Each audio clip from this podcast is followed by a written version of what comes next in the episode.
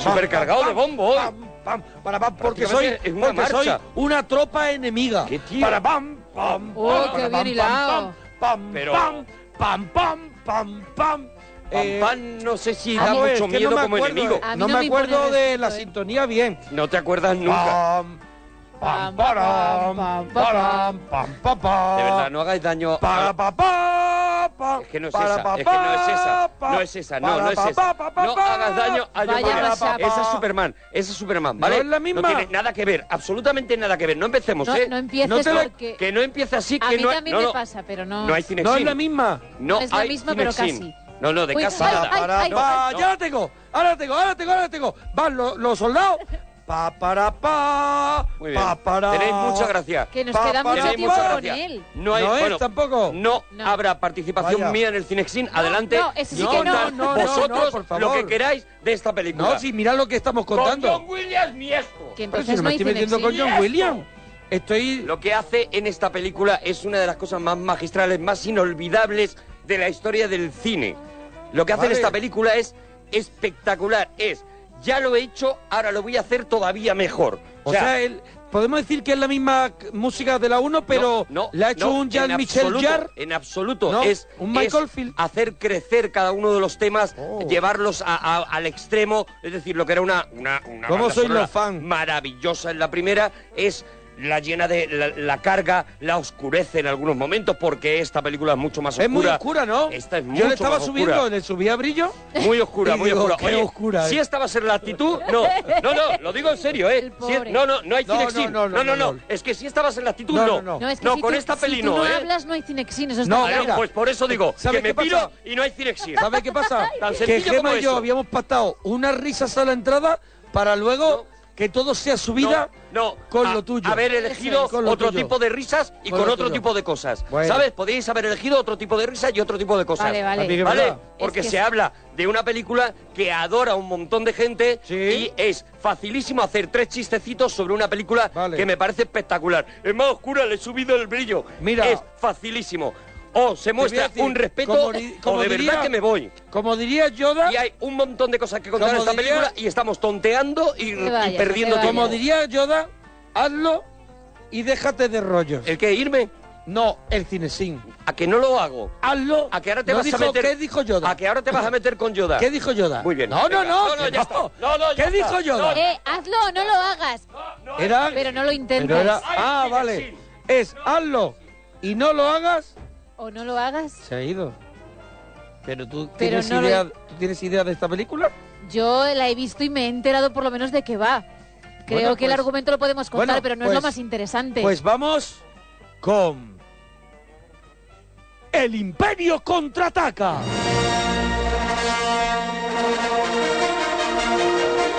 Arturo, Arturo, que no sé empezar. Que no tengo ni idea. un chiste! Letra. Yoda! Están letras para arriba ahora, van las letras para arriba. ¡Haz un chistecito de Yoda! ¿Ahora qué? Viene, viene, que viene, que viene. Bueno, eh, George Lucas, eh, de pronto... ¿Que viene, que viene? No, o sea, Vale. eh, ¿se demuestra Sí, el respeto a esta película Sí, o no? respetazo. ¿Vamos Quería a empezar- poder hablar en serio Mira, de esta película quería o no? empezar, Quería empezar a hablar eh, en, en cómo George Lucas, al final, mm, eh, puede hacer esta película. O sea, después de Star Wars, él se vuelve, podemos decir, a, a, a- a hipotecar, ¿no? A hipotecar completamente. completamente para hacer esta locura que es el Imperio Contraataque, y como tú has dicho, una peli mucho más oscura. Yo creo que una peli mucho menos para... Yo no digo que, la, que Star Wars, la, la, la- la Guerra de las Galaxias, sea para niños, ni mucho menos, pero esta sí que No, no. él decide que no sea ya ni para niños. Claro, Para él, nada. él marca ese tono que ya luego sería eh, común en todas las trilogías de que la segunda parte de la trilogía Siempre es la es más más oscura. oscura. Eso es, pues eso lo marca George el Lucas. templo maldito es más cañera y sí. cuando le hicimos en el cine sin dijimos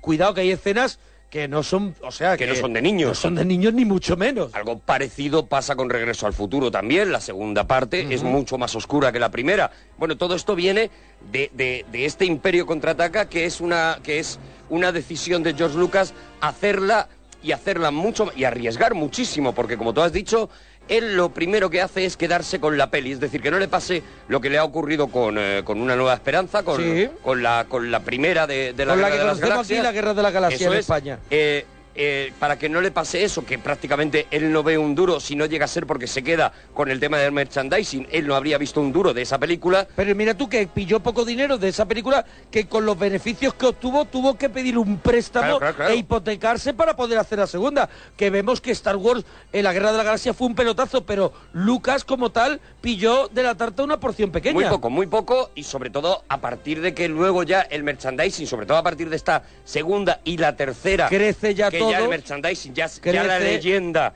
se convierte en lo que es, el pues gana el- mucho dinero, Porque el abanico, no. el abanico de personajes también crece, la colección de muñecos crece y todo empieza a venderse también. Además, todo el mundo quiere tener algo de Star Wars. Esto es lo que él, él- él se enfrenta a la cosa de decir, yo no quiero hacer una, una segunda parte si no la hago yo entera. Y aparte él ya estaba con una idea muy global, algo que ha cambiado el cine, ¿no? Que es esa idea del rancho Skywalker, de el Electric Light and Magic, es decir, de crear prácticamente un imperio, que fue lo que, lo que acabó creando Él no va buscando el beneficio de esta próxima película, sino que él ya habla en grande. Él Eso ya, es. él ya piensa en grande, es decir, esto es el comienzo de, de- de un proyecto enorme. Bueno, ya contamos en, un, en uno de estos cinexines eh, eh, que eh, incluso se arruinó hasta tal límite que cuando después de esta película se tiene que divorciar y su la que en ese momento ya fue su mujer Marcia Lucas eh, eh, cobra el, dinero que le correspondía por el divorcio, pues él tiene que vender alguna de esas eh, partes que ha creado y una de ellas, la que, la que le tiene que vender a Steve Jobs, es Pixar que es la que Sí. acaba convirtiéndose en, en- O sea, nosotros no tendríamos en Up, por ejemplo, no la tendríamos, o Inside Out, Si George Lucas no se hubiera Lucas no se divorciado. hubiera divorciado. Así, tal cual. Sí, sí, sí. sí, Si sí. no hubiera sido porque Marcia Lucas Si no, no hubiera soltado la le gallina. ponía los cuernos con medio Hollywood, Eso no, y el hombre ya llegó un momento que dijo, que hombre, se Marcia, cansó, hombre, me por lo está que sea. sentando mal. Marcia, por lo que sea, ya es que me lo están diciendo Me nuestros hijos. me está empezando, me está empezando a mosquear. Son los niños los que me Eso lo están es. diciendo. Entonces, eh, si no fuera por eso, pues, Se por ejemplo, desprende de, de esa joyita, ¿no? de una cosita que de él una tenía allí pequeñita. para bueno para animación para hacer pequeñas series de animación en ese y demás momento, en ese momento, la animación todavía está en un momento. animación por ordenador la- era una cosa mm, Eso es. vamos veremos algo en esta película de la Aquí, que vamos vemos, a hablar aquí hoy lo que vemos es mucho de la ingeniería de la mano de Frank Oz, ¿no? Que ahí vemos, bueno, solamente ya el personaje de, de Yoda, De Yoda, que sí. está manejado por, por Frank Oz y que es el creador de, bueno, de, de los, no sé si lo digo bien, los, los Muppets, ¿no? los Muppets bueno junto con Jim Henson, con Jim Henson. es uno de los creadores de los Muppets sí y es el que y, y bueno Yoda ya lo contaremos cuando lleguemos al momento en que aparezca Yoda pero pero Yoda tiene su cara Fran Oz se inspira en su propia cara para ponerle en su propia cara mezclada con los ojos de Einstein y eh, dice que el brillo de la mirada de Billy Wilder para crear a, Mirad, a- a Yoda. Tiene los ojos de Billy Wilder un mucho, poquito también, mucho, ¿eh? mucho. Sí, sí, el, sí. el- el Sí, contorno, el de, los contorno ojos de los ojos. es exactamente el de Billy Wilder y él dice que, que la, la- la pupila, sin embargo, es la de Einstein, la que, Me en la que gusta se inspiró. Frank ¿no? Oz, es muy de- yo creo que a ver si me equivoco, Cristal Oscuro, Sí, sí, dentro claro. del laberinto, Y todo tiene eso estaba Algunas películas como director que son comedias pequeñas, Sí, pero que son espectaculares. Por ejemplo, Un funeral de muerte, que es de Frank Oz y que es una película maravillosa. Es un director que no ha hecho nunca una gran película, pero ha hecho pequeñas comedias siempre muy inteligentes y, y muy que ha estado siempre rodeado de los mejores y ha estado en proyectos es. espectaculares, ¿no? Durante toda su trayectoria, ¿no? Desde los 70, ¿no? Bueno, hay que empezar con eso, con, con que acaba Star Wars, acaba la Guerra de las Galaxias. Que se hizo en 1977 y llegamos a, a 1980. Estamos llegando a, a los, a- a los 80. Tres años que pasan entre que eh, Lucas decide o no hacer esa segunda parte. En principio, Lucas no tiene esa segunda parte en la cabeza y aquí es cuando él eh, sí que se propone el decir, bueno, esto lo puedo continuar. Esto, O sea, mi pregunta es, ¿aquí todavía no está la, el, el esqueleto de todo lo que será la saga? Es aquí aquí todavía lo él no se le ha ocurrido que luego habrá otra saga como la que hemos vivido No. eh, en esta última época. Ah, es Todavía aquí no cuando lo hace. O sea, es lo que tiene, para, para que nos enteremos, es lo que tiene cuando escribe eh, lo que es el episodio 4, es decir, la Guerra de las Galaxias, para que nos enteremos, es lo que tiene es una idea de de dónde vienen los personajes y hacia dónde van los personajes para poder escribir esa, esa historia y crear ese universo, ¿no? Esto es bastante habitual. En casi todos los, eh, la- en, las- en casi todas las películas, por ejemplo, en el show de Truman, pues eh, eh, el guionista escribió unos años antes sobre la creación del programa incluso unos años después, qué pasaba con los personajes después, para luego poder centrarse en esa historia, ¿no? Eso es más o menos lo que tenía Lucas, pero no lo tenía escrito pensando, es que esto va a ser una nonalogía, como se ha dicho, que, que eran nueve películas, tal. Es a posteriori, con el éxito de Star Wars y cuando él, eh, eh, ya digo, se da cuenta de la cantidad de pasta que va a necesitar para montar este rancho Skywalker, para montar la, la ILM, para montar todo lo que él necesita, la indu- Industrial Light and Magic, todo lo que él necesita, es cuando dice, vale, necesito continuar la saga de Star Wars porque necesito pasta. Sí, porque yo, yo he leído que cuentan incluso que esta no la dirige Lucas, eh, la dirige Irving Kessner. Irving Kessner, y sí. cuentan como, como Lucas, eh, cuando, cuando se hipoteca, pide el préstamo, coge toda la pasta que tiene, se lleva a Irving Kessner, que para, es, para él es un maestro y que luego cuando muere, él, Lucas lo puso en los altares de la gloria, eh, lo llevó a un terreno enorme, a una colina, y le dijo, mira Irving, todo esto quiero que sea el rancho Skywalker, y es. tú me tienes que ayudar. Eso es, porque él se dio cuenta de que no podía dirigir la película porque no tenía tiempo, porque tenía que montar todo eso a la vez. Entonces, él, él se, eh, una vez que él termina el guion, efectivamente, Irving Kessner, que no era solamente un maestro para él, sino que fue realmente su maestro de cine. O sea, Irving Claro, Kessner claro. eh, había sido profesor en la escuela de cine en la- a la que había ido Lucas y había sido su profesor. Su profesor. Y se lo lleva allí y se lo lleva también especialmente porque él se va dando cuenta de que mm, tiene que necesita manejar un poquito más a los actores, sobre todo algunos de ellos que ya se le están haciendo muy estrellas y, y Necesita a alguien que esté, que no esté tan cercano, Y que- sabe que no, que no tenga tanta, tanta Eso es. unión para cortar un poquito, y ¿no? que sea cariñoso con los actores, Sí. porque él tenía, por ejemplo, el, el problema que tuvo eh, nada más empezar la preproducción es que Harrison Ford, que ya era Indiana Jones en aquel Sí. momento, Claro. pues fue y le dijo, oye, yo lo dejan solo, creo que me lo, que me lo voy a quitar de en medio. ¿Por qué no me matas al principio de la peli? Y ya está. Y dice, porque a ver, el prota es Luke Skywalker, está claro, es Mark Hamill, eh, además se va a enrollar con la princesa Leia. Y yo estoy con lo de Indiana Jones, Y yo que estoy con lo de tenemos Indiana Jones. tres películas por delante. quítame de en medio, quítame de en medio de esta historia, me matas nada más empezar la peli, yo te hago la escenita en la que muero y tal, y no sé qué, y, me, y, y yo ya me quito de todos medio de esta contentos. Eso saga. se lo encuentra George Lucas, Eso se lo encuentra de, de- Lucas. de entrada. Nada más empezar.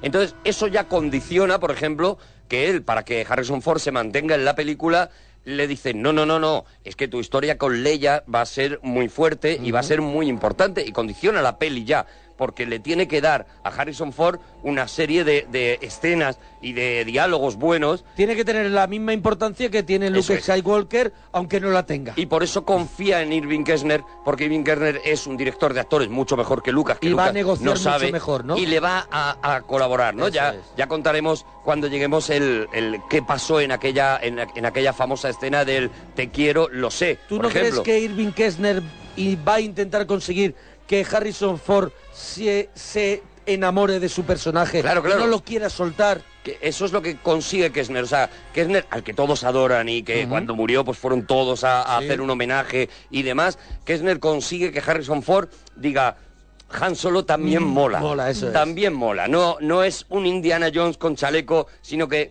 tiene otro punto Mm. más, ¿no? Es otra de las cosas que vamos a ver en esta peli y que nos va a hacer crecer la saga, ¿no? Vamos a ver a un Han Solo cada vez más molón, eh, una historia de amor que ya no se limita a cuatro chorradas, a cuatro momentos, sino en los que tienen ese, esa tensión de Carrie Fisher y, y- Harrison Ford, esa tensión en los diálogos todo el rato, y eso va a hacer pues que, que haya ese caldeo, ¿no? Además, mezclado con la historia semi de celos con Luke Skywalker, porque claro, todavía no sabemos cosas que no, acabaremos sabemos, sabiendo. todavía no sabemos que están en el lib- mismo libro de familia. Él se pone, él pide primero unos, eh, una segunda parte a, a una escritora, una escritora que le escribe el, eh, una continuación.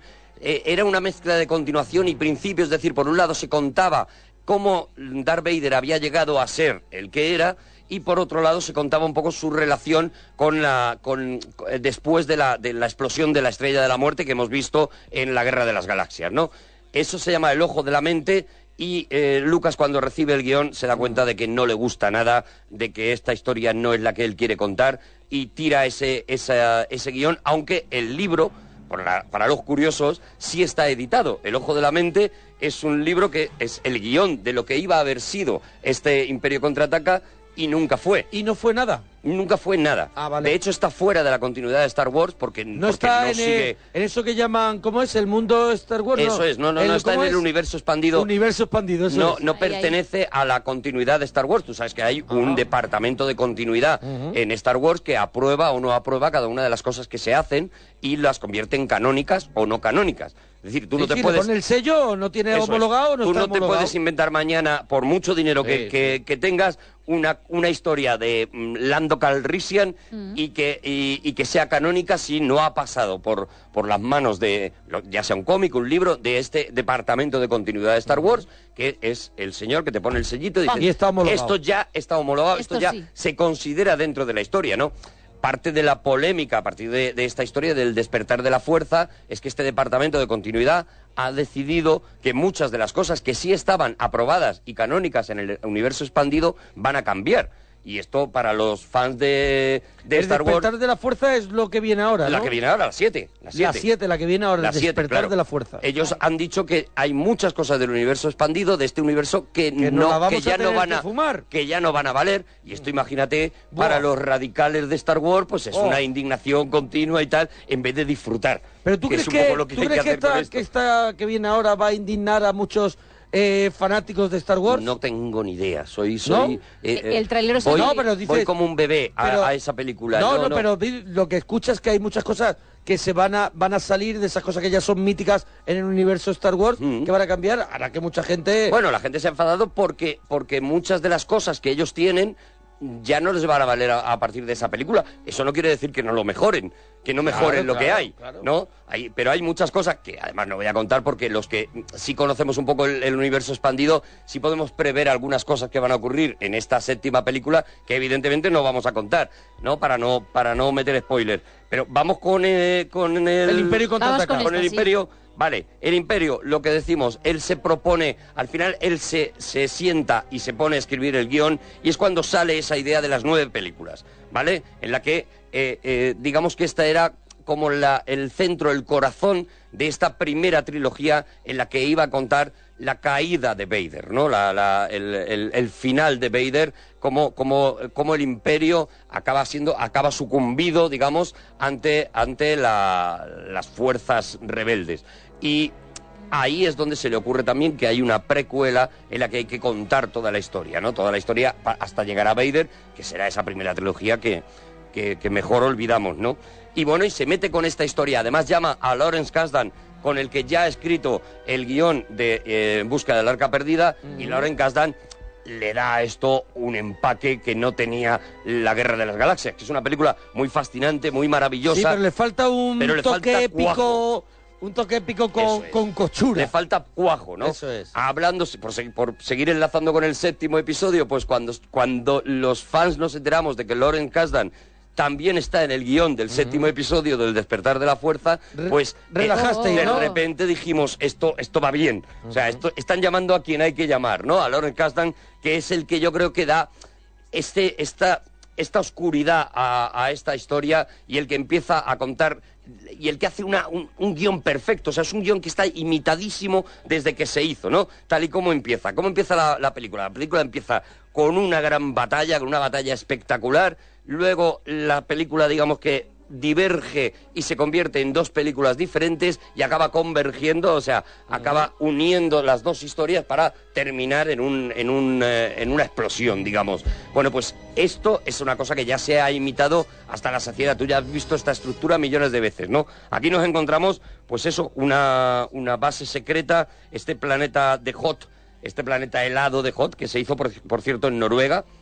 Bueno, que pasaron un frío, un frío tremendo cuando hicieron Star Wars, hubo, tuvieron tormentas de arena y, y olas de calor que tuvieron que le destrozaron el decorado. 20, Pues 20 grados bajo cero eh, Aquí, tuvieron que aquí les aguantar. pasó es una ventisca de hielo Sí. y les destrozó también el decorado otra vez. Madre mía. Y Lucas, Lucas ya llegó un to- momento que dijo, si no hay una catástrofe, la película no funciona. No sale, Claro. claro. Ya iba esperando la catástrofe de cada uno de y los había, rodajes. y había también parte de que se rodó, porque esta película se rueda a la vez que está rodando Kubrick eh, El Resplandor, y ese momento que contamos en el Cinesin, que el, que, que el rodaje del Resplandor para porque se quema un montón de, de zonas de las Mm. que estaban rodando, eh, compartían set también con el Imperio Contraataca. Imperio Contraataca, Y sí, tuvieron sí. también ellos que, que parar, ¿no? Todo el rato. Bueno, lo que tenemos es esa, es esa primera imagen que ya era fascinante, ¿no? Lo- Los que íbamos al cine ya pensando, vamos a ver la continuación de Star Wars, de repente veíamos esa maravilla, esas naves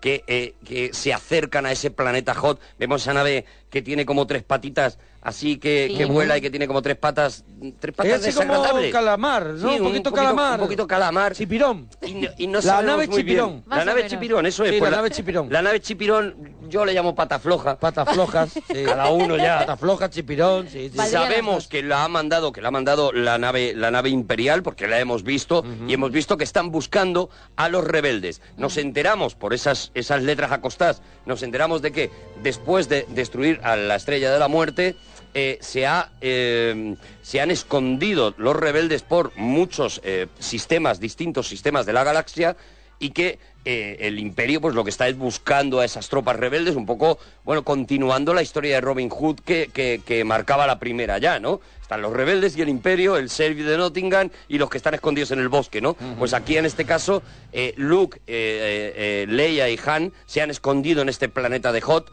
y, y están mandándole, y es uno de esos planetas a los que mandan a, a pata Que floja. se llame de hot y esté helado, ¿eh? Es que es todo... Eh, claro, es que- es que todo risa. Es que todo risa. Es que todo Todo risa. golpes. Y aquí vemos a Luke Skywalker, le vemos en un Town Town, que es esto, son estos bichos, y es la primera marioneta que vamos a ver, Eso ¿no? es, que a- a- empezará y luego recargará en el retorno del Jedi, ¿no? Este Pero bicho que es como una llama mm, con una con una especie de joroba, Sí, con, sí, con sí. un culo con un culo ancho, en el que va montado Luke, ¿no? Que, Y que mola mucho y cuando que lo mola ves. mucho, va con dos patas sobre Claro, la nieve, claro. tal, no sé qué, y que cuando lo ves la primera vez flipas, ¿no? Ahí ya eh, ya estaba el propio Fran Oz eh, metiendo la mano debajo de la cabeza del Town Town. eh, además, él, él tenía. Ah, él tenía la mano y con la mano manejaba la cara, pero Sí, además tenía, tenía dos operarios a los pies. eh, bueno, tenía una barra para algunos de esos movimientos y Claro. dos operarios a los pies moviendo un montón de hilos para que el muñeco Es moviera cada como- una de las como cejas. o- contábamos eh, de T. Eso de es. T. Ahí De T estaba, estaba la chica que hacía lo de T y luego había varios operarios porque todos esos gestos de T, de las Claro. cejas y el, y el pómulo y Aquello todo tenía que que estar controlado. perfecto. Y era todo con varillas, era todo Claro. con unos sistemas Town Town, que hay- creo que eran del propio Frank Oz. Sí, esos sí, sí, sí, sistemas. claro, claro. El Town Town hace, eh, gira la cabeza y además echa vaho por la nariz. O sea que es todavía más complicado. Todo, todo tenía que estar perfectamente coordinado para escenas de nada, de, de, de- de 30 segundos, que era lo que duraba el Town Town, ¿no? Pero ahí vemos eso que, que Luke Skywalker se encuentra con una especie de Yeti, una especie de, de monstruo eh, abominable de las nieves y que el Yeti le pega un bofetón en la cara, lo destroza la cara y se lo lleva para su cueva. ¿Por qué pasa esto? Bueno, pues esta escena prácticamente fue obligada, no, no tenía que ver con el guion ni pertenecía al guion, sino que Mark Hamill, eh, eh, en, el, en el intermedio, en estos tres años entre Star Wars y, y la guerra de las y, y, perdón y el Imperio contraataca, tiene un accidente grave de coche y su cara queda completamente deformada, bueno, queda muy deformada. Sí. Eh, de manera que para rodar ya la película lo que tienen que hacer es sacar a Luke Skywalker cuanto antes, atacarle la cara cuanto antes y justificar que esas cicatrices eh, eh, son por la película, no porque, no porque Las él hubiera cambiado casa, la claro. cara, eso es.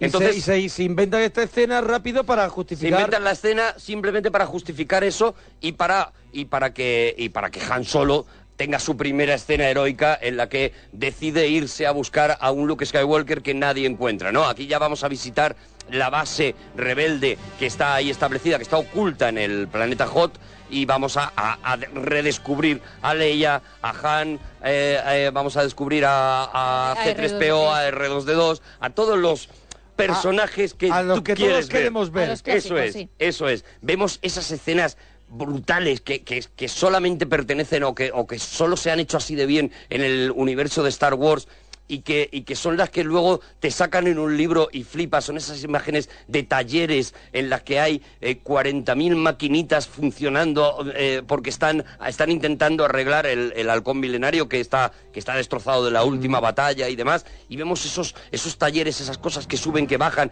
ese ambiente, ese clima que crea que crea la Electric Light and Magic y que crea el propio Lucas, ¿no? Que, que es absoluta magia. O sea, solamente ver esta película que ya la has visto mil veces, verla sin sonido, prescindiendo completamente de la trama y, y solamente fijarte en cómo está cada uno de esos decorados currado y cómo casi consiguen que sean inolvidables cada uno de ellos, o sea, simplemente Chehuaca eh, soldando el halcón milenario dentro de ese taller Se ve donde que no están- es lo primero que se le ocurre. eso es, donde están arreglando cuatro naves en distintos planos diferentes. Sí. Cada nave mola más que la anterior. El movimiento de la gente, de repente pasa un robotito pequeño tal. Eso es lo que hace Star Wars una cosa Que sea que- especial. y que y que digas esto es de verdad. Eso es. ¿Sabes? Que esto es de Lo que verdad. lo hace creíble. No, no lo estés viendo desde fuera, que lo estés viendo desde dentro. Eso es, lo que hace, lo que lo hace, ya te digo, creíble, ¿no? Aquí nos enteramos de que Han Solo, y esto tendrá también trascendencia, eh, quiere abandonar el- la nave porque tiene mucho miedo, porque Java, Java de Jat,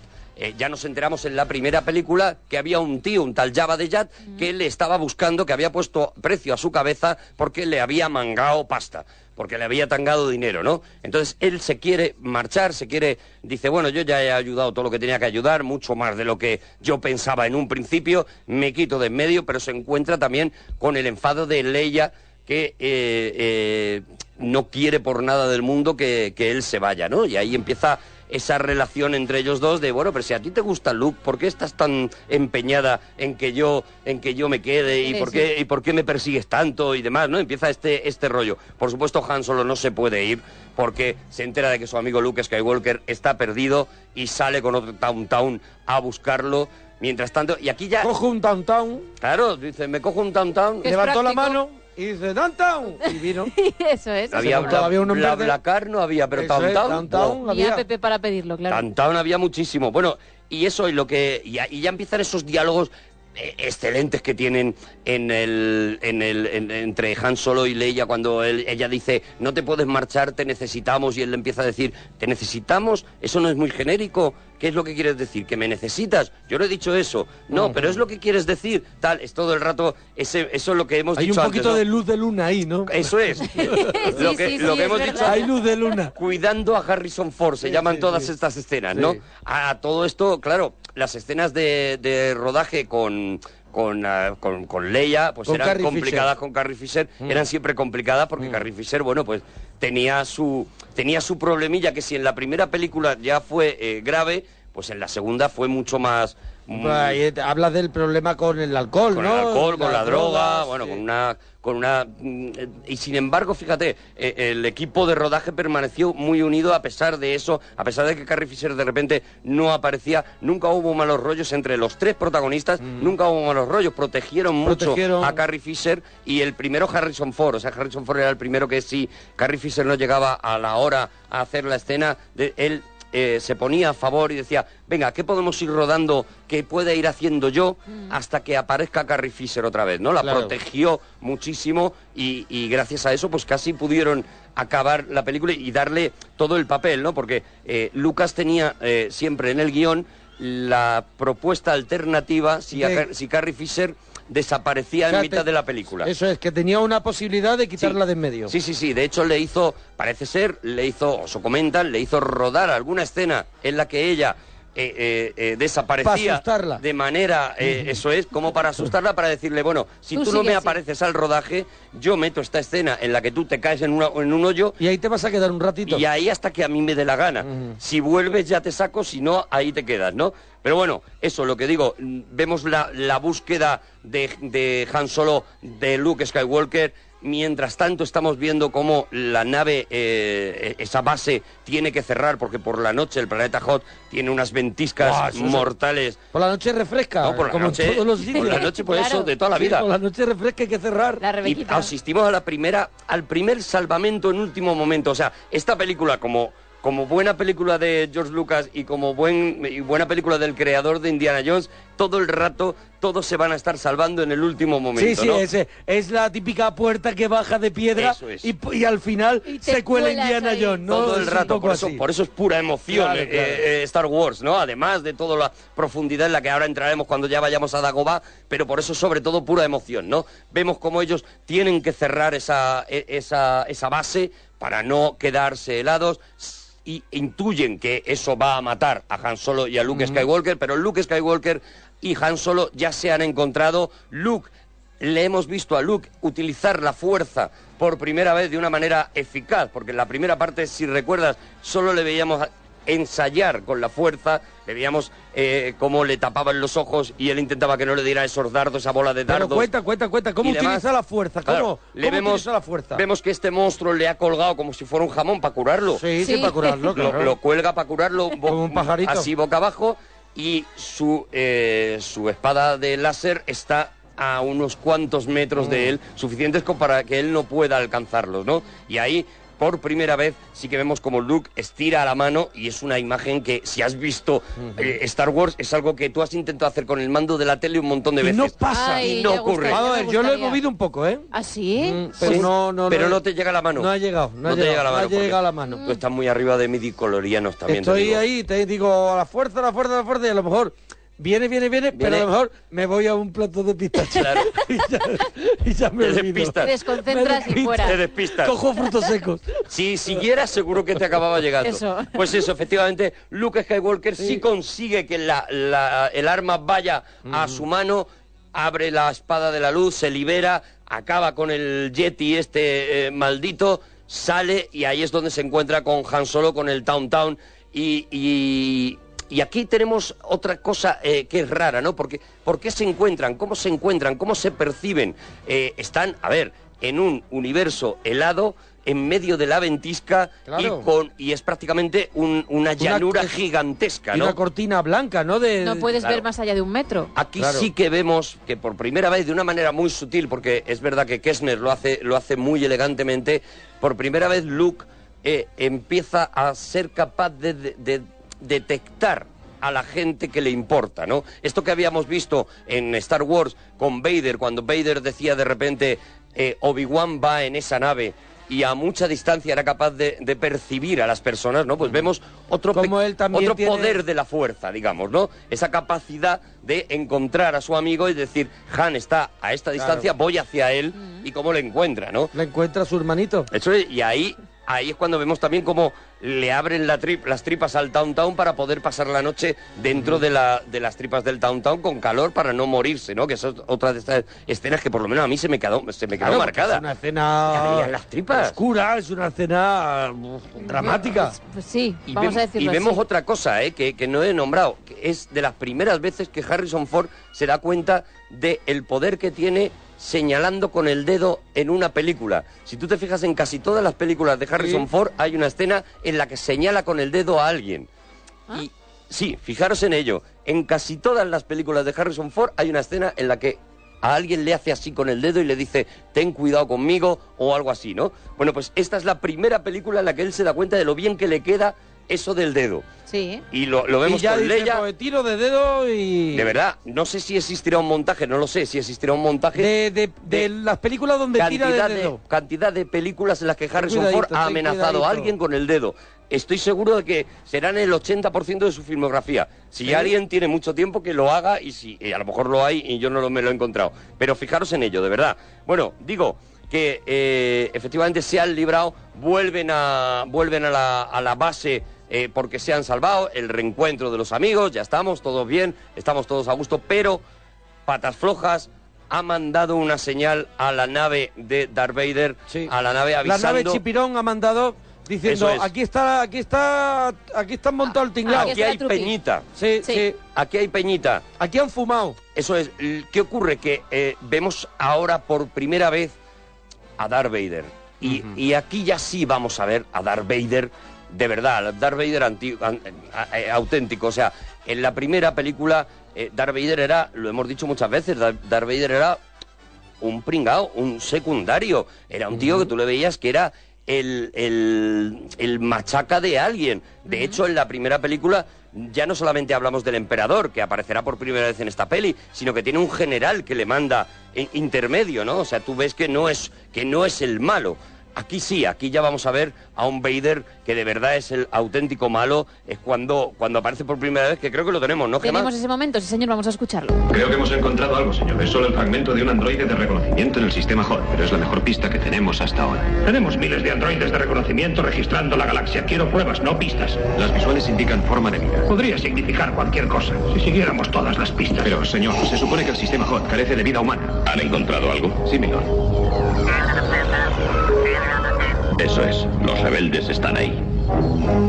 Milord. Hay tantas colonias desconocidas. Podrían ser contrabandistas, podrían ser... Ese es el sistema. Y estoy seguro de que Skywalker está con ellos. Fijen el rumbo hacia el sistema HOT. General Beers, prepare a sus hombres.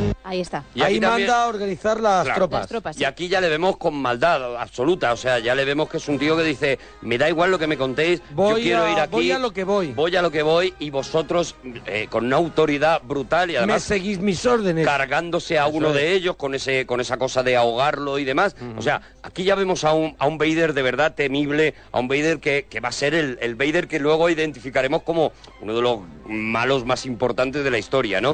Porque aquí es donde Lucas se ha dado cuenta de que ese era el personaje bueno, ¿no?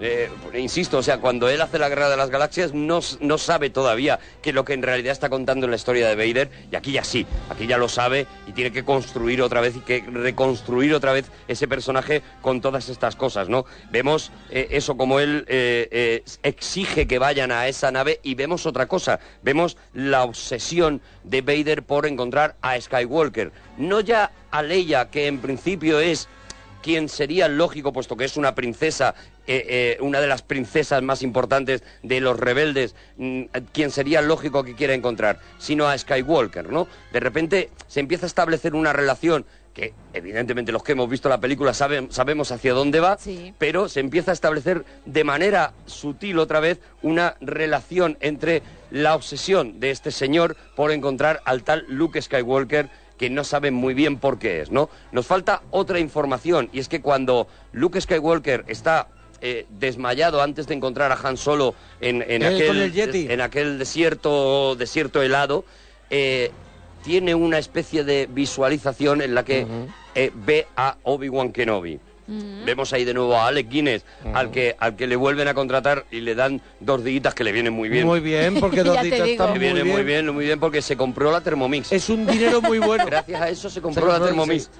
Que sí. Eh, La nueva. Claro, eh, en el universo Jedi, ¿vale? Esto está explicado, esto de las apariciones, entre comillas, fantasmas de los, eh, de los eh, Jedi muertos, está explicado, ¿vale? Y en este eh, universo expandido que, que También ocurre en Superman, ¿no? Que hay también alguna un de estos algún momento que también vemos y que Brando ya no dijo que no y solo vemos a la madre. Bueno, pero en ese caso, claro, sí, sí, sí. Ese momento Sí. es también un momento así como Claro, de Pero en ese caso es una grabación que se supone que han dejado. Aquí Ajá, no, aquí estamos sí, viendo a, eh, entre comillas, es una, fantasmas. es una especie de premonición que él tiene y la visualiza o No, algo son así. fantasmas reales. Fantasmas reales, vale, Eso vale. es, eh, en, en el universo expandido para la gente que, la gente más friki lo cuento y para los que Para dicen los ¿y por qué y por qué nos da la y por qué les da la gana que de repente se parezca a Obi-Wan? Bueno, ya contamos en la primera parte eh, que Obi-Wan cuando lo mata Vader eh, no muere, no le vemos morir. Lo que vemos es como su ropa se vacía y como cae al suelo, ¿no? Sí. Y como una de las grandes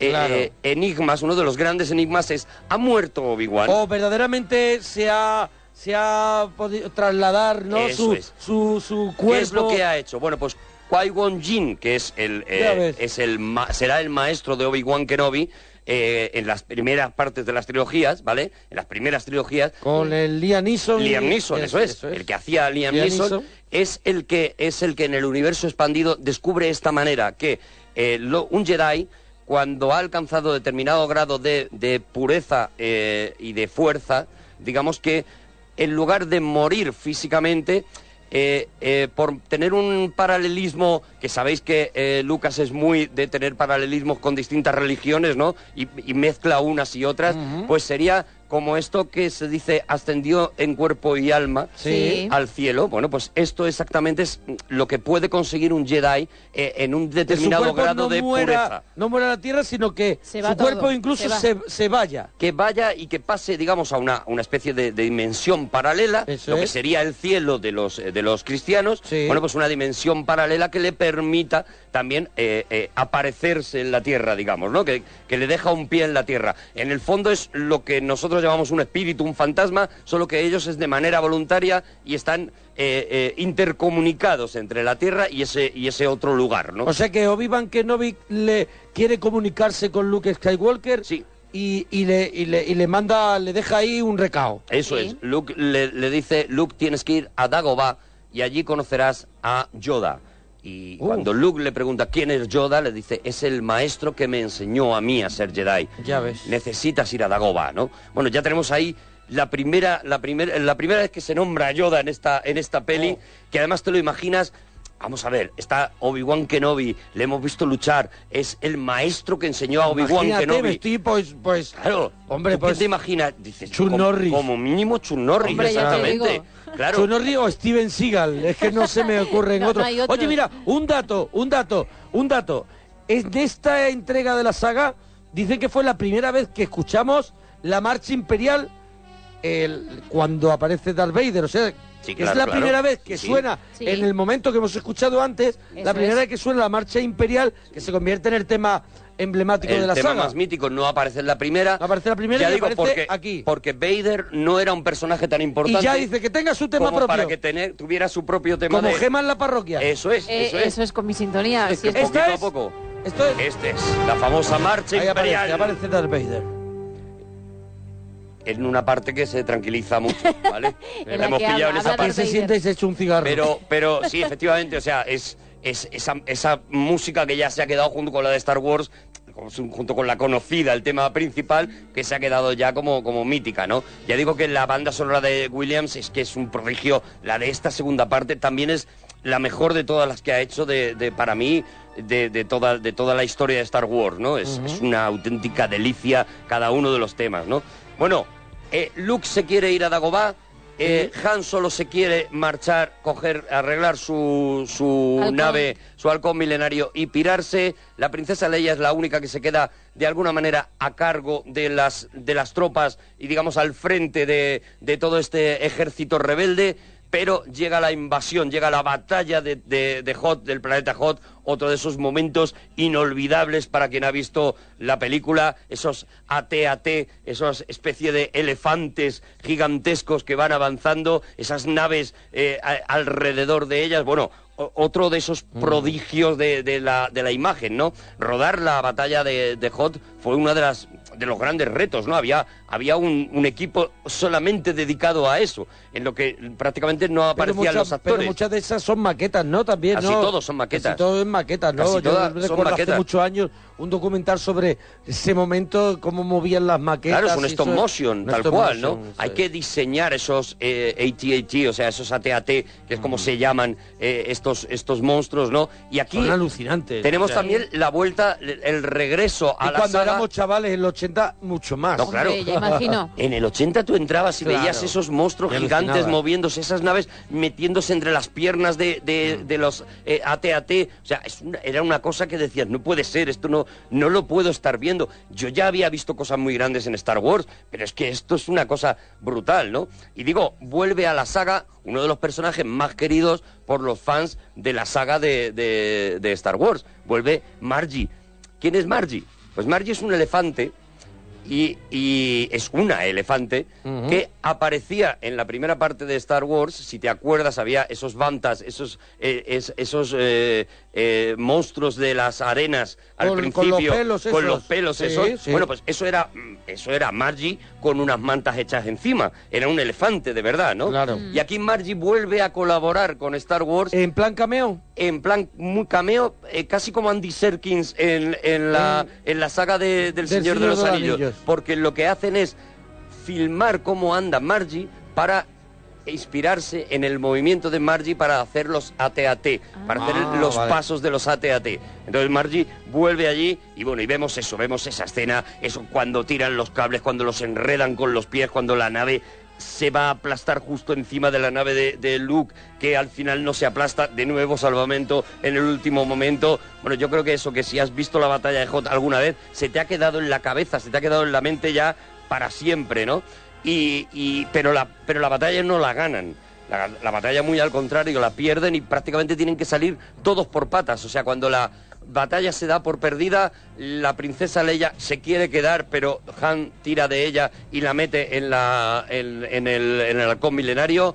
Y es el momento también que elige Luke para decir yo me voy a Dagobah porque tengo esta obsesión de que yo he visto a Obi-Wan Kenobi diciéndome que yo tenía que ir, Que ir a un Dagobah, sitio, ¿no? tengo que hacer un mandado.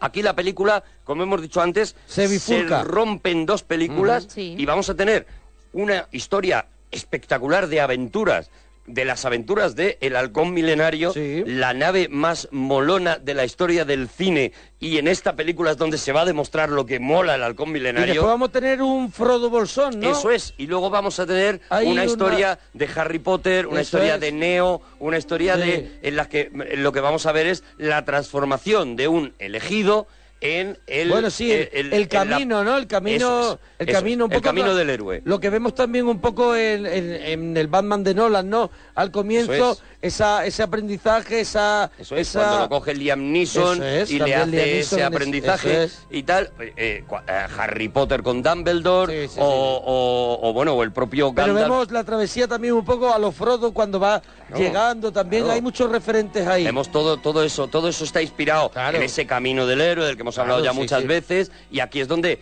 donde, donde vamos a tener, como digo, dos películas, ¿a cuál más bonita? O sea, una de ellas es una historia de aventuras maravillosa y la otra es la Cuidar que de Carrie Fisher. La car claro.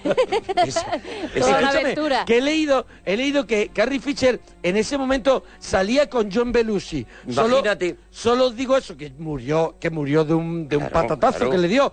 Y cuentan que consumía mucha cocaína, Carrie Fisher, tenía un problema muy grande. Sí. Y entonces tenía una uña más larga que las demás, Sí. ¿vale? Una uña que llaman marisquera, Para- la uña para pa- hacer para de, la cosa. de cucharita porque se pasaba todo el rodaje entero consumiendo droga, o sea, Madre era una mía. cosa gravísima No, lo no, de sí, esta sí, sí, muchacha. claro, ya, te- ya hemos contado Madre eso, mía. cómo se cubrió el propio Lucas la posibilidad de que no pudiera continuar. Y vivía durante el durante parte del rodaje vivía, eh, parte del rodaje se hizo en Londres y vivía en la casa, en una casa que pertenecía a Eric Idle de los Monty Python y Mm. se pegaba unas marchas con los Monty Python que era la reina de la fiesta Hombre, en la noche londinense. El caso era no parar. El caso, para era no parar. Era no acostarse. No bajarse de la nave. Bueno, pues eh, veremos cómo el halcón milenario huye, que es lo primero que vamos a seguir, ¿no? Porque ahora tenemos a Luke con R2 ahí detrás eh, marchando hacia Dagobah y lo primero que vemos es eso, lo que te decía antes, cómo mola el halcón milenario, porque Hombre, se claro, mete en un campo de cosas. asteroides perseguido por las naves de Vader y por los cazas, ¿no? Y, y- y vamos viendo cómo él va sorteando los asteroides. Por cierto, una curiosidad, en uno de esos asteroides, Sí. eh, uno de esos asteroides es una patata. Una Ah, patata de es verdad. una patata de Pero verdad. hay que pararlo, ¿no? Ese rollo de pararlo. No, no, no, está, ahora si lo buscas en, en Google, Pero en yo lo- Google te- en te casa lo puedo encontrar. Pones patata asteroides Ay, lo voy a buscar. y te va a Busca apare- patata asteroides. Los chicos de, de Electric Light Magic pues tenían una patata por ahí y dijeron, Tira de "U- patata". una patata parece un asteroide. En el fondo estamos haciendo patatas de, de cartón piedra Claro. cuando tenemos patatas aquí y entonces una de ellas, además se ve se ve de, forma bastante obvia, es una patata, ¿no? Eh, bueno, y vemos eso, ¿no? Vemos cómo huye el halcón milenario, el halcón milenario que no puede conseguir el hiperespacio, una cosa que a mí cuando vi la película me frustró muchísimo, muchísimo, porque era lo que más me molaba. Mira, ¿ves? Está viendo la patata, ¿no? Sí, sí, está la foto con la... Claro. es- Sí, es- la foto de una patata, una patata de Una esa... patata súper Que ha clara. echado dos cuerpos, la pero patata que en aquel momento, igual que se puede ver también esa- en esa escena de los asteroides, ahí ya sí que hay que ser muy friki, haberla visto muchas veces, pero en uno de los momentos que un caza choca contra una de las rocas, se ve su cuerpo salir despedido por, la- por el aire y perderse en el espacio, y, y vemos cómo se desprende, junto con los trozos de la nave, se desprende también su cuerpo, y, y lo vemos flotando, ¿no? Esto ya es Bueno, pues eso, de, de- de curso de avanzado de haber Sí, visto sí, muchas sí, sí. veces esta historia, ¿no? De gente que hay que abrazarla de Digo vez en que no, cuando. les, que no les funciona el tema de la, de la velocidad de la luz. Otra cosa chula que vamos a ver en esta escena, uy, en esta película es, vamos a ver más el halcón milenario. Ya no nos vamos a quedar solamente en esa cabina que conocíamos en la primera parte, sino que vamos a ver el trastero, la maquinaria, eh, algunas de las salas. Vamos a ver un poquito más de ese halcón milenario y vamos a, a- verle también los superpoderes, de alguna manera, que tiene, ¿no? Vamos a ver cómo eso, como al no funcionarle el hiperespacio, los superpoderes de eh, por qué decían al principio que Han Solo era uno de los mejores pilotos de la galaxia, ¿no? Y aquí es donde lo vamos a descubrir, ¿no? Cuando él ve que la nave le va a alcanzar, que la nave de Vader le va a alcanzar y que él no tiene velocidad para escaparse de allí, Dice lo de písale torete que es robado. no puede. No No, puede, puede, no tiene el hiperespacio, No puede. claro. Entonces, ¿qué Ah. hace? hace? Hace lo del estornino, o sea, se coge, se coloca en el lomo de la nave Ah. y al, y- y al meterse dentro de su propio radio de acción, la nave no le localiza Claro. y entonces se queda pegada a, a la nave y, y se camufla con la nave, ¿no? Y es, es ahí es el momento y ahí es cuando eh, la princesa Leia le dice a veces a veces tienes tus cosas A ¿no? veces molas. Es eso es, algo así le, llega- le, le viene a decir, ¿no? A veces molas bastante, ¿no? Vamos a ver esto y vamos a ver la llegada de Han Solo, de Luke Skywalker a Dagobah también, ¿no? Ya digo, aquí vamos a estar todo el rato yéndonos de un lado a otro. El, el halcón milenario lo vamos a ver cómo se acaba ocultando dentro de un agujero en un planeta y, y encuentran una cueva para ocultarse mientras le están buscando las naves y vemos cómo Luke Skywalker llega a ese Dagobah que es un planeta prehistórico, ¿no? De hecho, parece un planeta, eh, parece un, el planeta de los simios, o parece un parque Parece un- jurásico. Parece un, eh, un sitio que se quedó así, ¿no? Que, que es... De hecho, es en el único lugar que, excepto Yoda, si os fijáis, los eh, bichos que salen eh, son bichos reconocibles en la Tierra.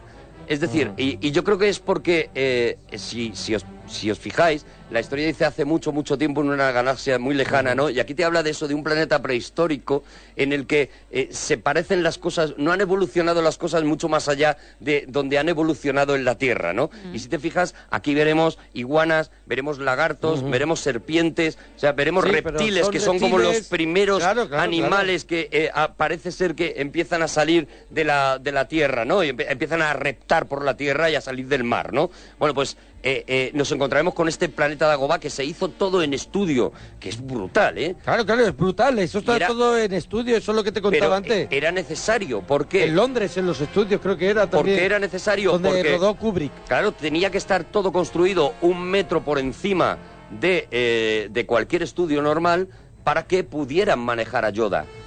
Claro, para claro. que cupiera un señor tenían manejando que a Yoda. tener un, un fondo para personas y luego por encima el decorado. Claro, Eso O sea, es. por debajo tenía Claro. que haber ratonera, podemos decirlo. Una ratonera donde ahí. entrara la gente, ¿no? Es. Yo no Oye, sé qué hora eh, es, pero no no, hemos... no, no, ¿qué hora es? ¿No O ves sea, el reloj? No ha aparecido ni Yoda. Que nos queda un minuto. No me digas. Y no apareció No ha Yoda. aparecido ni Yoda Pues todavía. nada, que hay que dejarlo. ¿Qué hacemos? Ya está, pues se acaba, se acaba, se acaba. La Hombre, se gente, acaba no. Se acaba la gente que ya se la vea. Hombre, hacemos segunda parte, que Que hay ya un se montón la de vea, cosas que hombre, contar. que ya se la vea, hombre. Bueno, si la, quiere, la gente quiere segunda parte, ¿La que gente nos lo ponga en Twitter. segunda parte? No, si Yo- no quieren, yo, yo no creo la que hago. sí, pero bueno, a ver, vamos a que la gente en Twitter. No quiere, yo no lo arroba hago. Arturo Parroquia, Mona Parroquia, Gemma guion bajo Ruiz. ¿Quieres que continuemos contando o que Arturo continúe contando O- el o- imperio o contraataca? chapamos aquí ya. O chapamos y tiramos de cancela. Lo que digáis vosotros. Lo que digáis vosotros, venga. ¿Vale?